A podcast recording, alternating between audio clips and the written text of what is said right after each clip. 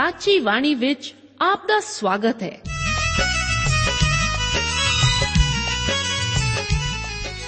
ਪ੍ਰਿय ਸ਼੍ਰੋਤਾ, ਇਹ ਸਾਚੀ ਬਾਣੀ ਕੀ ਹੈ?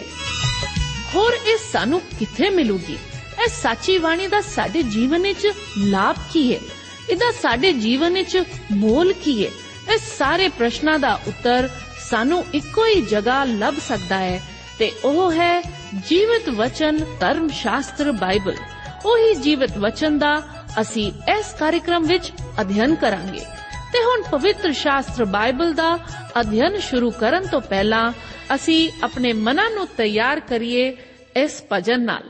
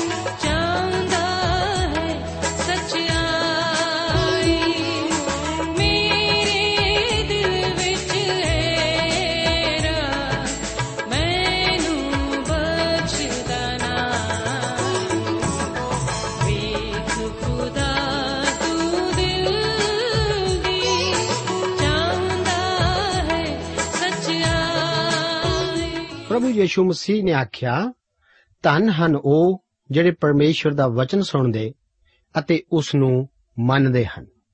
ਪਿਆਰੇ ਅਜ਼ੀਜ਼ੋ, ਮੈਂ ਅੱਜ ਦੇ ਬਾਈਬਲ ਧਰਮ ਸ਼ਾਸਤਰ ਦੇ ਅਧਿਐਨ ਲਈ ਆਪ ਦਾ ਸਵਾਗਤ ਕਰਦਾ ਹਾਂ। ਅੱਜ ਦੇ ਇਸ ਅਧਿਐਨ ਪ੍ਰੋਗਰਾਮ ਵਿੱਚ ਅਸੀਂ ਲੂਕਾ ਦੀ ਇੰਜੀਲ ਉਸ ਦਾ 11 ਅਧਿਆਏ, ਉਸ ਦੀ 24 ਆਇਤ ਤੋਂ ਲੈ ਕੇ 12 ਅਧਿਆਏ ਦੀ 21 ਆਇਤ ਤੱਕ ਵਿਚਾਰ ਕਰਾਂਗੇ। ਅੱਜ ਦਾ ਇਹ ਬਾਈਬਲ ਅਧਿਐਨ 6 ਹਿੱਸਿਆਂ ਉੱਤੇ ਚਾਨਣ ਪਾਉਂਦਾ ਹੈ। ਆਓ ਇਸ ਤੋਂ ਪਹਿਲਾਂ ਕਿ ਅਸੀਂ ਪਹਿਲੇ ਹਿੱਸੇ ਤੇ ਵਿਚਾਰ ਕਰੀਏ।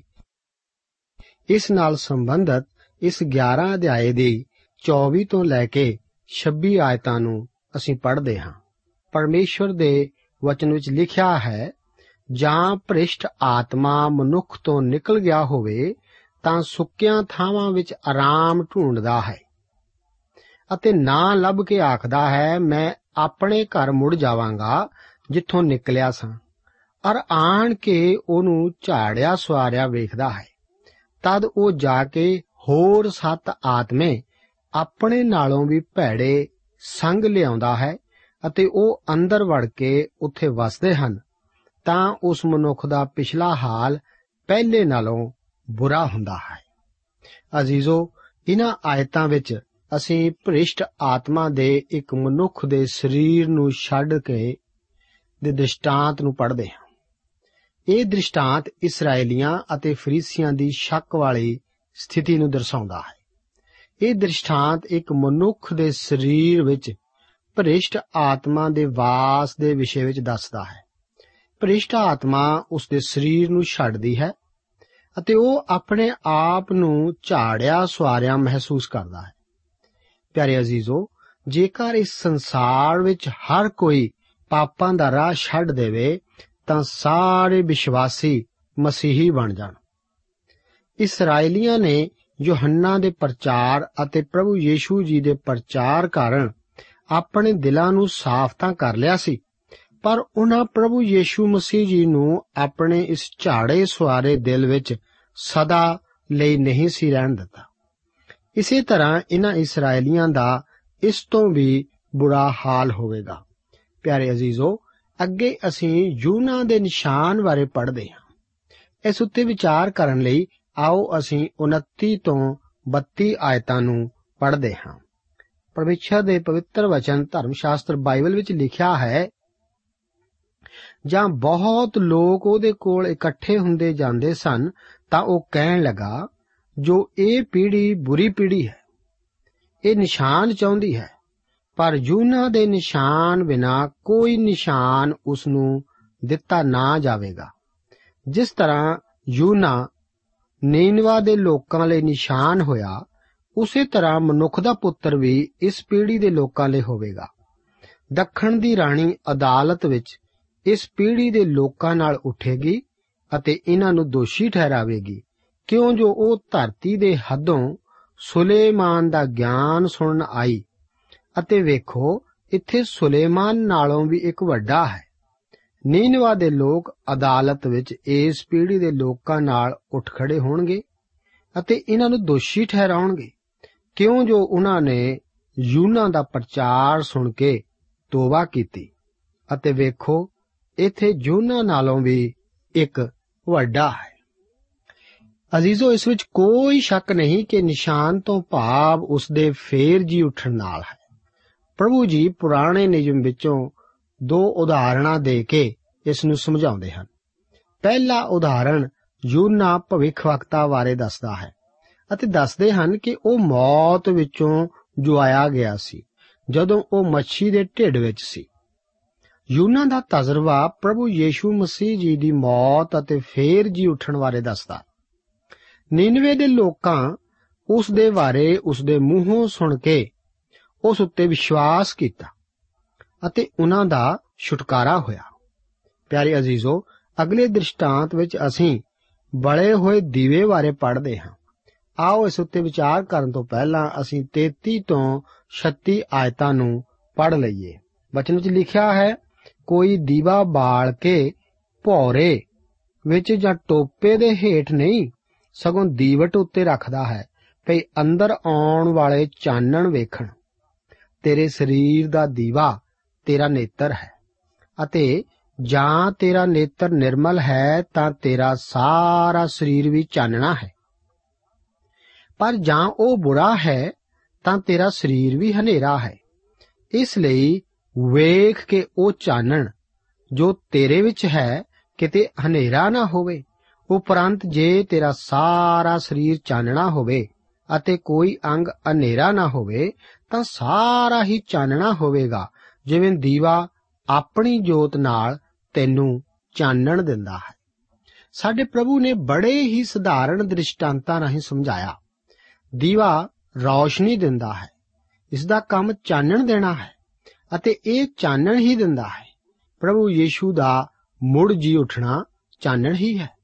ਅਸੀਂ ਸੰਸਾਰ ਵਿੱਚ ਜਿਉਣ ਅਤੇ ਮਰਨ ਦੀਆਂ ਦੋ ਗੱਲਾਂ ਨਾਲ ਇੱਕ ਥਾਂ ਤੇ ਬੰਨੇ ਹੋਏ ਹਾਂ। ਪ੍ਰਭੂ ਯੀਸ਼ੂ ਮਸੀਹ ਦੇ ਫੇਰ ਜੀ ਉੱਠਣ ਦੇ ਇਸ ਥਾਂ ਉੱਤੇ ਉਮੀਦ ਦਾ ਚਾਨਣ ਲੈ ਕੇ ਆਉਂਦਾ ਹੈ। ਚਾਨਣ ਦਾ ਕੰਮ ਸਾਡੇ ਸਾਹਮਣੇ ਦੀਆਂ ਚੀਜ਼ਾਂ ਨੂੰ ਸਾਡੀਆਂ ਅੱਖਾਂ ਅੱਗੇ ਉਜਾਗਰ ਕਰਨਾ ਹੈ। ਇੱਕ ਅੰਨੇ ਦੇ ਲਈ ਇਸ ਚਾਨਣ ਦਾ ਕੋਈ ਮਤਲਬ ਨਹੀਂ ਹੈ। ਦੇਖਣ ਦੇ ਲਈ ਅੱਖ ਅਤੇ ਚਾਨਣ ਦਾ ਹੋਣਾ ਜ਼ਰੂਰੀ ਹੈ। ਪ੍ਰਭੂ ਯੀਸ਼ੂ ਮਸੀਹ ਨੂੰ ਦੇਖਦਿਆਂ ਹੋਇਆਂ ਵੀ ਉਹਨਾਂ ਨੇ ਅਣਦੇਖਾ ਕੀਤਾ। ਇਸ ਤੋਂ ਭਾਵ ਹੋਇਆ ਕਿ ਉਹ ਅੰਨੇ ਸੀ।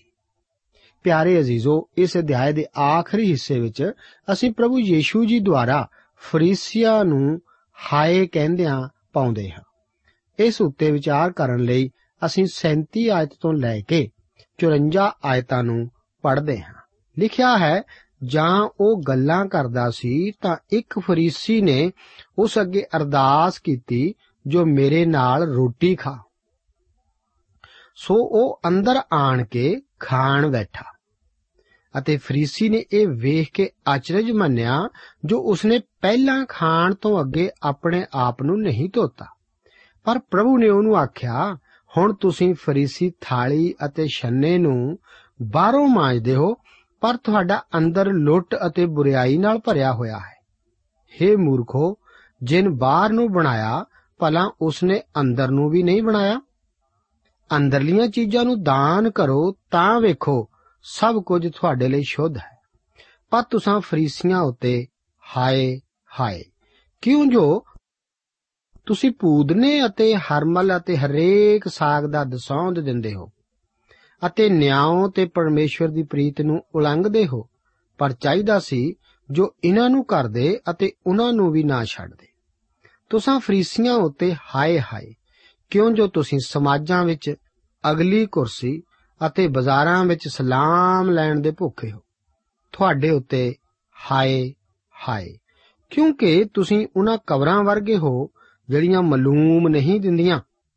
ਅਤੇ ਮਨੁੱਖ ਉਹਨਾਂ ਦੇ ਉੱਤੋਂ ਦੀ ਅਣਜਾਣੇ ਚੱਲਦੇ ਹਨ। ਸ਼ਰਅ ਦੇ ਸਿਖਾਉਣ ਵਾਲਿਆਂ ਵਿੱਚੋਂ ਇੱਕ ਨੇ ਉਹਨੂੰ ਉੱਤਰ ਦਿੱਤਾ, ਗੁਰੂ ਜੀ, ਇਹ ਕਹਿ ਕੇ ਤੂੰ ਸਾਡੀ ਵੀ ਪੱਤ ਲਾਉਂਦਾ ਹੈ। ਪਰ ਉਹਨੇ ਆਖਿਆ, ਤੁਸੀਂ ਸ਼ਰਅ ਦੇ ਸਿਖਾਉਣ ਵਾਲਿਆਂ ਉੱਤੇ ਵੀ ਹਾਏ ਹਾਏ, ਕਿਉਂ ਜੋ ਤੁਸੀਂ ਮਨੁੱਖਾਂ ਉੱਤੇ ਅਜਿਹੇ ਭਾਰ ਰੱਖਦੇ ਹੋ, ਜਿਨ੍ਹਾਂ ਦਾ ਚੁੱਕਣਾ ਔਖਾ ਹੈ? ਅਤੇ ਆਪ ਆਪਣੀ ਇੱਕ ਉਂਗਲ ਨਾਲ ਉਹਨਾਂ ਭਾਰਾਂ ਨੂੰ ਨਹੀਂ ਛੋਂਦੇ ਹੋ। ਤੁਹਾਨੂੰ ਹਾਏ ਹਾਏ ਤੁਹਾਨੂੰ ਕਿਉਂ ਜੋ ਤੁਸੀਂ ਨਵੀਆਂ ਦੀਆਂ ਕਬਰਾਂ ਬਣਾਉਂਦੇ ਹੋ ਔਰ ਤੁਹਾਡਿਆਂ ਪਿਓ ਦਾਦਿਆਂ ਨੇ ਉਹਨਾਂ ਨੂੰ ਮਾਰ ਸੁੱਟਿਆ ਸੀ। ਸੋ ਤੁਸੀਂ ਗਵਾਹ ਹੋ ਅਤੇ ਤੁਹਾਡੇ ਪਿਓ ਦਾਦਿਆਂ ਦੇ ਕੰਮ ਤੁਹਾਨੂੰ ਭਾਉਂਦੇ ਹਨ। ਇਸ ਲਈ ਜੋ ਉਹਨਾਂ ਨੇ ਉਹਨਾਂ ਨੂੰ ਮਾਰ ਸੁੱਟਿਆ ਅਤੇ ਤੁਸੀਂ ਉਹਨਾਂ ਦੀਆਂ ਕਬਰਾਂ ਬਣਾਉਂਦੇ ਹੋ। ਇਸ ਲਈ ਪਰਮੇਸ਼ਵਰ ਦੇ ਗਿਆਨ ਨੇ ਵੀ ਆਖਿਆ, ਭਈ ਮੈਂ ਉਹਨਾਂ ਦੇ ਕੋਲ ਨਵੀਆਂ ਅਤੇ ਰਸੂਲਾਂ ਨੂੰ ਘੱਲਾਂਗਾ। ਅਤੇ ਉਹਨਾਂ ਵਿੱਚੋਂ ਕਈਆਂ ਨੂੰ ਉਹ ਮਾਰ ਸੁੱਟਣਗੇ ਅਤੇ ਸਤਾਉਣਗੇ। ਭਈ ਸਭਨਾ ਨਵੀਆਂ ਦਾ ਲਹੂ ਜੋ ਸੰਸਾਰ ਦੇ ਮੁੱਢੋਂ ਵਹਾਇਆ ਗਿਆ ਹੈ ਹਾਬਲ ਦੇ ਲਹੂ ਤੋਂ ਲੈ ਕੇ ਜ਼ਕਰਿਆ ਦੇ ਲਹੂ ਤੀਕਰ, ਜੋ ਜਗਵੇਦੀ ਅਤੇ ਹੈਕਲ ਦੇ ਵਿਚਕਾਰ ਕਤਲ ਕੀਤਾ ਗਿਆ, ਇਸ ਪੀੜ੍ਹੀ ਤੋਂ ਭਰਿਆ ਜਾਵੇ। ਹਾਂ, ਮੈਂ ਤੁਹਾਨੂੰ ਆਖਦਾ ਹਾਂ, ਇਸੇ ਪੀੜ੍ਹੀ ਤੋਂ ਭਰਿਆ ਜਾਵੇਗਾ। ਤੁਸੀਂ ਸ਼ਰਾ ਦੇ ਸਿਖਲਾਉਣ ਵਾਲਿਆਂ ਉੱਤੇ ਹਾਏ ਹਾਏ, ਕਿਉਂ ਜੋ ਤੁਸੀਂ ਗਿਆਨ ਦੀ ਕੁੰਜੀ ਲੈ ਗਏ?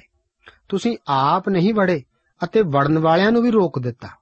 ਜਾਂ ਉਹ ਉੱਥੋਂ ਨਿਕਲਿਆ ਤਾਂ ਗ੍ਰੰਥੀ ਔਰ ਫਰੀਸੀ ਬੁਰੀ ਤਰ੍ਹਾਂ ਉਹਦੇ ਗਲ ਪੈਣ ਅਤੇ ਉਸ ਤੋਂ ਬਹੁਤੀਆਂ ਗੱਲਾਂ ਖਵਾਉਣ ਲੱਗੇ। ਔਰ ਘਾਤ ਵਿੱਚ ਸਨ ਜੋ ਉਹਦੇ ਮੂੰਹ ਦੀ ਕੋਈ ਗੱਲ ਫੜਨ। ਪਿਆਰੇ ਅਜ਼ੀਜ਼ੋ, ਅਸੀਂ ਵੇਖਦੇ ਹਾਂ ਕਿ ਪ੍ਰਭੂ ਜੀ ਰਸਮੀ ਤੌਰ ਤੇ ਆਪਣੇ ਹੱਥਾਂ ਨੂੰ ਨਹੀਂ ਪਾਉਂਦੇ। ਇਸ ਵਿੱਚ ਸਾਨੂੰ ਇਹ ਸਿਖਾਉਂਦੇ ਹਨ ਕਿ ਧਾਰਮਿਕ ਕੰਮ ਸਾਨੂੰ ਸੁਦੀਪਕ ਜੀਵਨ ਨਹੀਂ ਦਿੰਦੇ। ਇਹ ਸਿਰਫ ਦਿਲ ਦੀਆਂ ਗੱਲਾਂ ਹਨ। ਇਹ ਇੱਕ ਵੱਡਾ ਸਿਧਾਂਤ ਹੈ। ਇਹਨੂੰ ਸਮਝਾਉਣ ਲਈ ਪ੍ਰਭੂ ਜੀ ਤਿੰਨ ਹਾਏ ਇਹਨਾਂ ਫਰੀਸੀਆਂ ਨੂੰ ਪਾਉਂਦੇ ਹਨ। ਪਹਿਲੀ ਹਾਏ ਦਾ ਉਦਾਹਰਣ ਦਸੌਂਦ ਦਾ ਦਿੰਦੇ ਹਨ। ਪ੍ਰਭੂ ਜੀ ਦੱਸਦੇ ਹਨ ਕਿ ਉਹਨਾਂ ਨੇ ਇਸ ਦਾ ਗਲਤ ਰੀਤ ਨਾਲ ਅਮਰ ਕੀਤਾ ਸੀ। ਇੱਥੇ ਪ੍ਰਭੂ ਜੀ ਇਹ ਨਹੀਂ ਕਹਿੰਦੇ ਕਿ ਦਸੌਂਦ ਦੇਣਾ ਗਲਤ ਹੈ, ਪਰ ਉਹ ਉਸ ਉੱਤੇ ਧਿਆਨ ਪਾਉਂਦੇ ਹਨ ਜੋ ਉਹ ਨਹੀਂ ਕਰਦੇ। ਪਿਆਰੇ ਮਸੀਹੀ ਅਜ਼ੀਜ਼, ਆਪ ਦਾ ਦਸੌਂਦ ਦੇਣਾ ਆਪ ਨੂੰ ਮਸੀਹੀ ਨਹੀਂ ਬਣਾ ਸਕਦਾ। ਜੇਕਰ ਪ੍ਰਭੂ ਯੀਸ਼ੂ ਜੀ ਨੂੰ ਪਿਆਰ ਕਰਦੇ ਹੋ, ਤਾਂ ਤੁਸੀਂ ਆਪਣਾ ਸਭ ਕੁਝ ਦਿਓਗੇ। ਦੂਜੇ ਸ਼ਬਦਾਂ ਵਿੱਚ ਮੈਂ ਇਹ ਕਹਿਣਾ ਚਾਹੁੰਦਾ ਹਾਂ ਕਿ ਫਰੀਸੀਆਂ ਦੀਆਂ ਗਲਤ ਧਾਰਨਾਵਾਂ ਸਨ। ਸ਼ਰਾ ਦੇ ਸਿਖਾਉਣ ਵਾਲਿਆਂ ਦਾ ਗੁਨਾਹ ਸੀ ਕਿ ਉਹ ਸ਼ਰਾ ਵਿੱਚ ਹੋਰ ਭਾਰ ਵਧਾ ਰਹੇ ਸਨ, ਪਰ ਆਪ ਉਸ ਉੱਤੇ ਨਹੀਂ ਸੀ ਚੱਲਦੇ। ਅੱਜ ਕੱਲ ਕਲੀਸਿਆ ਦੇ ਆਗੂਆਂ ਅਤੇ ਉਹਨਾਂ ਧਰਮ ਦੇ ਆਗੂਆਂ ਵਿੱਚ ਕੋਈ ਫ਼ਰਕ ਨਹੀਂ। ਲੋਕ ਇਹਨਾਂ ਤੋਂ ਸਚਾਈ ਸੁਣਨ ਦੀ ਆਸ ਕਰਦੇ ਹਨ। ਇਹ ਦੁਨਿਆਵੀ ਚੀਜ਼ਾਂ ਉੱਤੇ ਜ਼ੋਰ ਪਾਉਂਦੇ ਹਨ, ਜਦੋਂ ਕਿ ਆਤਮਿਕ ਗੱਲਾਂ ਵੱਲ ਜ਼ੋਰ ਪਾਉਣ ਦੀ ਲੋੜ ਹੈ। ਮੇਰੇ ਪਿਆਰੇ ਅਜ਼ੀਜ਼ੋ, ਸਾਨੂੰ ਅੱਜ ਆਪਣੇ ਜੀਵਨ ਪ੍ਰਭੂ ਦੇ ਵਚਨਾਂ ਰਾਹੀਂ ਜਾਚਣ ਦੀ ਲੋੜ ਹੈ। ਪਿਆਰੇ ਅਜ਼ੀਜ਼ੋ 12ਵੇਂ ਅਧਿਆਏ ਵਿੱਚ ਅਸੀਂ ਪ੍ਰਭੂ ਜੀ ਦੀ ਸੇਵਕਾਈ ਨੂੰ ਭਿਆਨਕ ਰੂਪ ਨਾਲ ਜਾਰੀ ਰੱਖਦੇ ਹਾਂ। ਲੂਕਾ ਕੁਝ ਨਵੀਆਂ ਗੱਲਾਂ ਦੱਸਦਾ ਹੈ, ਜਿਨ੍ਹਾਂ ਉੱਤੇ ਮੈਂ ਵਿਚਾਰ ਕਰਾਂਗਾ। ਪ੍ਰਭੂ ਜੀ, ਇਸ 12ਵੇਂ ਅਧਿਆਏ ਦੀਆਂ ਪਹਿਲੀਆਂ 15 ਆਇਤਾਂ ਵਿੱਚ ਫਰੀਸੀਆਂ ਦੇ ਖਮੀਰ ਤੋਂ ਹੁਸ਼ਿਆਰ ਹੋਣ ਲਈ ਕਹਿੰਦੇ ਹਨ। ਆਓ ਇਸ ਤੋਂ ਪਹਿਲਾਂ ਕਿ ਅਸੀਂ ਇਹਨਾਂ ਆਇਤਾਂ ਤੇ ਵਿਚਾਰ ਕਰੀਏ, ਇਹਨਾਂ 1 ਤੋਂ 15 ਆਇਤਾਂ ਨੂੰ ਪੜ੍ਹੀਏ। ਲਿਖਿਆ ਹੈ ਇੰਨੇ ਨੂੰ ਜਾਂ ਹਜ਼ਾਰਾਂ ਲੋਕ ਇਕੱਠੇ ਹੋਏ, ਇੱਥੋਂ ਤੋੜੀ ਜੋ ਇੱਕ ਦੂਏ ਉੱਤੇ ਡਿੱਗਿਆ ਪੈਂਦਾ ਸੀ, ਤਾਂ ਉਹ ਪਹਿਲਾਂ ਆਪਣੇ ਚੇਲਿਆਂ ਨੂੰ ਕਹਿਣ ਲੱਗਾ ਕਿ ਫਰੀਸੀਆਂ ਦੇ ਖਮੀਰ ਤੋਂ ਜੋ ਕਪਟ ਹੈ, ਹੁਸ਼ਿਆਰ ਰਹੋ। ਪਰ ਕੋਈ ਚੀਜ਼ ਛਿਪੀ ਨਹੀਂ ਹੈ, ਜਿਹੜੀ ਪ੍ਰਗਟ ਨਾ ਹੋਵੇਗੀ ਅਤੇ ਗੁਪਤ ਨਹੀਂ, ਜਿਹੜੀ ਮਾਲੂਮ ਨਾ ਹੋਵੇਗੀ। ਇਸ ਲਈ ਜੋ ਕੁਝ ਤੁਸੀਂ ਹਨੇਰੇ ਵਿੱਚ ਕਿਹਾ, ਸੋ ਚਾਨਣ ਵਿੱਚ ਸੁਣਾਇਆ ਜਾਵੇਗਾ। ਅਤੇ ਜੋ ਕੁਝ ਤੁਸੀਂ ਕੋਠੜੀਆਂ ਵਿੱਚ ਕੰਨੀ ਆਖਿਆ ਸੋ ਕੋਠਿਆਂ ਉੱਤੇ ਉਹਦੀ ਮਨਾਦੀ ਕੀਤੀ ਜਾਵੇਗੀ। ਮੈਂ ਅੱਗੇ 13 ਆਇਤ ਤੋਂ 15 ਆਇਤ ਤੱਕ ਪੜ੍ਹਦਾ ਹਾਂ। ਭੀੜ ਵਿੱਚੋਂ ਕਿਸੇ ਨੇ ਉਹਨੂੰ ਆਖਿਆ, ਗੁਰੂ ਜੀ, ਮੇਰਾ ਭਰਾ ਨੂੰ ਕਹੋ, ਜੋ ਉਹ ਵਿਰਸਾ ਮੇਰੇ ਨਾਲ ਵੰਡ ਲਵੇ। ਪਰ ਉਸਨੇ ਉਹਨੂੰ ਕਿਹਾ, ਮਨੁੱਖਾ, ਕਿਨ ਮੈਨੂੰ ਤੁਹਾਡੇ ਉੱਪਰ ਨਿਆਈ ਦਾ ਵੰਡਣ ਵਾਲਾ ਠਹਿਰਾਇਆ ਹੈ? ਉਸਨੇ ਉਹਨਾਂ ਨੂੰ ਆਖਿਆ, ਖਬਰਦਾਰ ਅਤੇ ਸਾਰੇ ਲੋਭ ਤੋਂ ਬਚੇ ਰਹੋ, ਕਿਉਂ ਜੋ ਕਿਸੇ ਦਾ ਜੀਵਨ ਉਹਦੇ ਮਾਲ ਦੇ ਵਾਅਦੇ ਨਾਲ ਨਹੀਂ ਹੈ।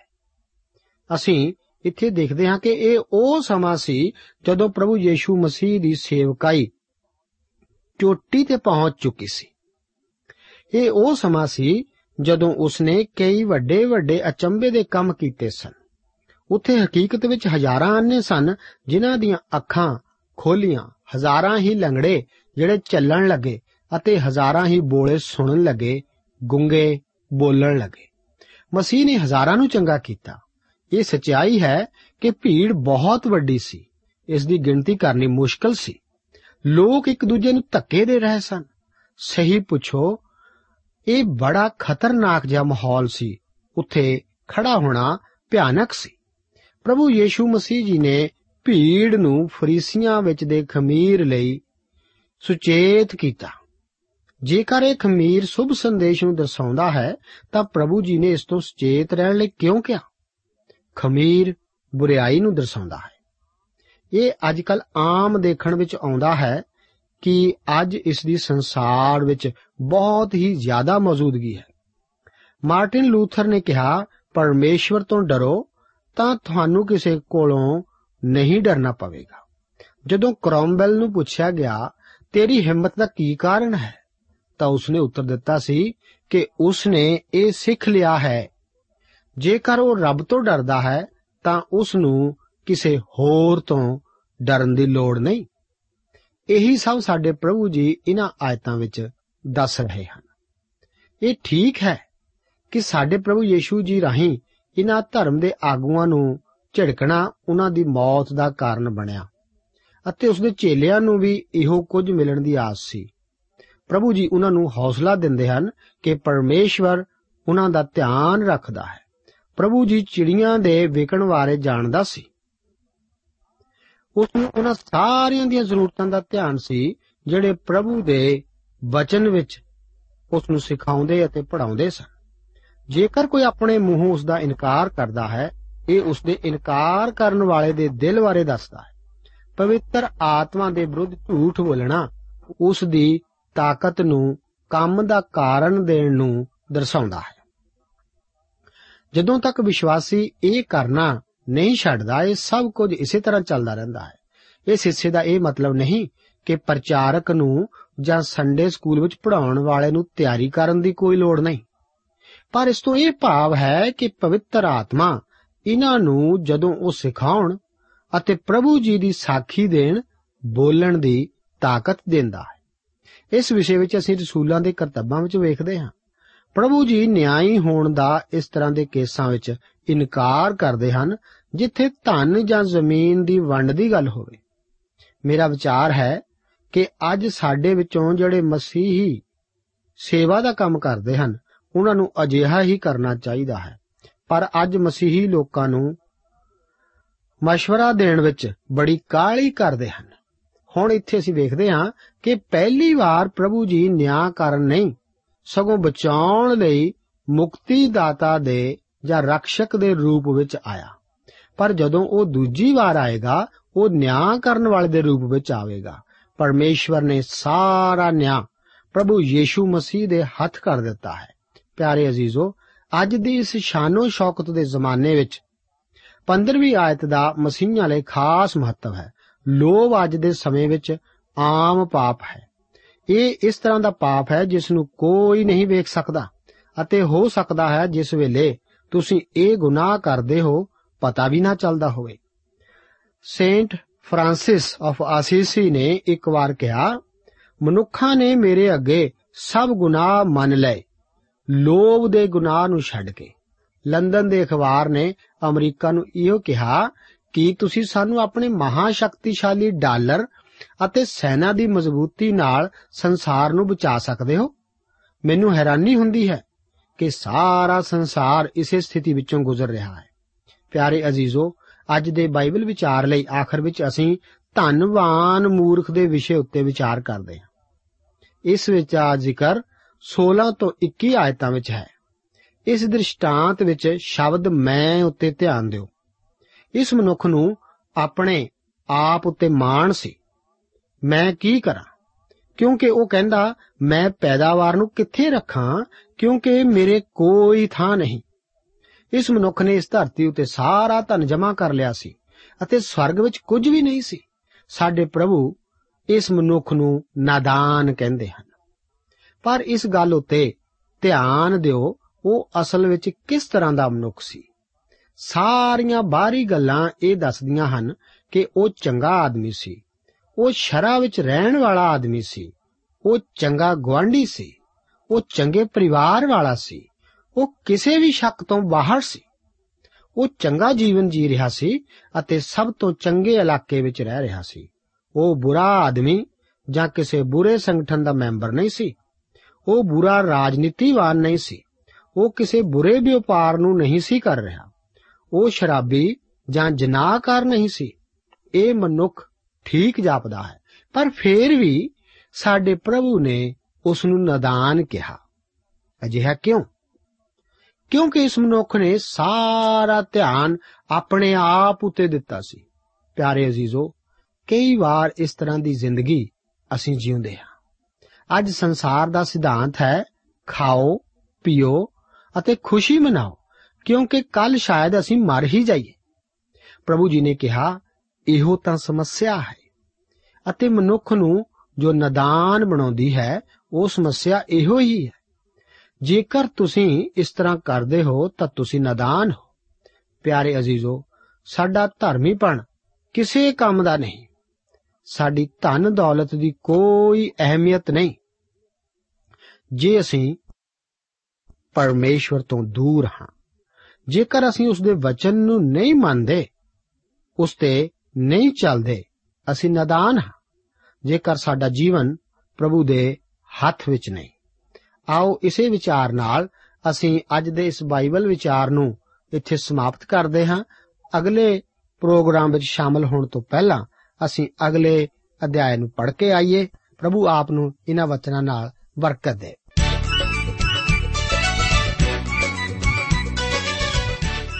ਦੋਸਤੋ, ਸਾਨੂੰ ਉਮੀਦ ਹੈ ਕਿ ਇਹ ਕਾਰਜਕ੍ਰਮ ਤੁਹਾਨੂੰ ਪਸੰਦ ਆਇਆ ਹੋਵੇਗਾ ਤੇ ਇਹ ਕਾਰਜਕ੍ਰਮ ਸੁਣ ਕੇ ਤੁਹਾਨੂੰ ਬਰਕਤਾਂ ਮਿਲੀਆਂ ਹੋਣਗੀਆਂ।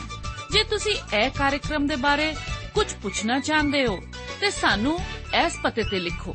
Programme Sachi Bani, post box number 1715 sector 36 Chandigarh 160036 ਪਤਾ ਇੱਕ ਵਾਰ ਫੇਰ ਸੁਣ ਲਓ programme Sachi Bani post box number 1715 sector 36 Chandigarh 160036 ਸਾਡਾ ਈਮੇਲ ਪਤਾ ਹੈ punjabi ttb at twr.in ਪਤਾ ਇੱਕ ਵਾਰ ਫੇਰ ਸੁਣ ਲਓ punjabi ttb at twr.in ਹੁਣ ਸਾਡੇ ਪ੍ਰੋਗਰਾਮ ਦਾ ਸਮੇਂ ਸਮਾਪਤ ਹੁੰਦਾ ਹੈ।